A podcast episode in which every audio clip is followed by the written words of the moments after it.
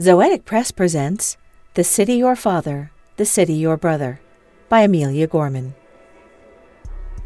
How hard it was to share a father with an entire city and compete with all the neon, oil slicks, and crashes.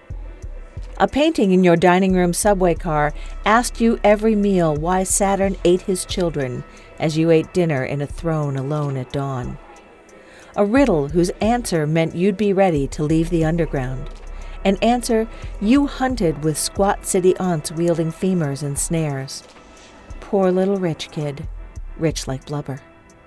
You were jealous of the skyline as any brother taller and brighter than you.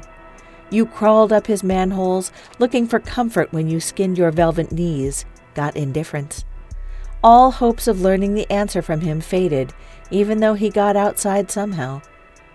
Back in the tunnels, the half city infants licked your blood with tongues of glass. There are some down here still lonelier than you. But all you wanted was to be taken seriously. All you wanted was to be the wanted one.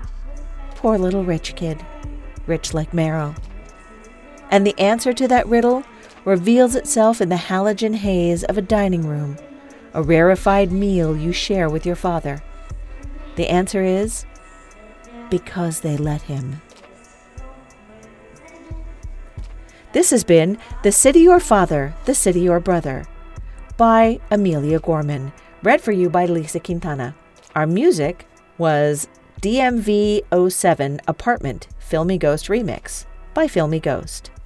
You can read this and more than a dozen other stories and poems in issue number 20 of Non Binary Review, available at zoeticpress.com.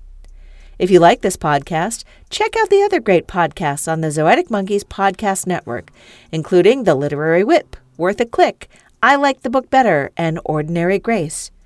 Check them all out at zoeticmonkeyspodcastnetwork.com.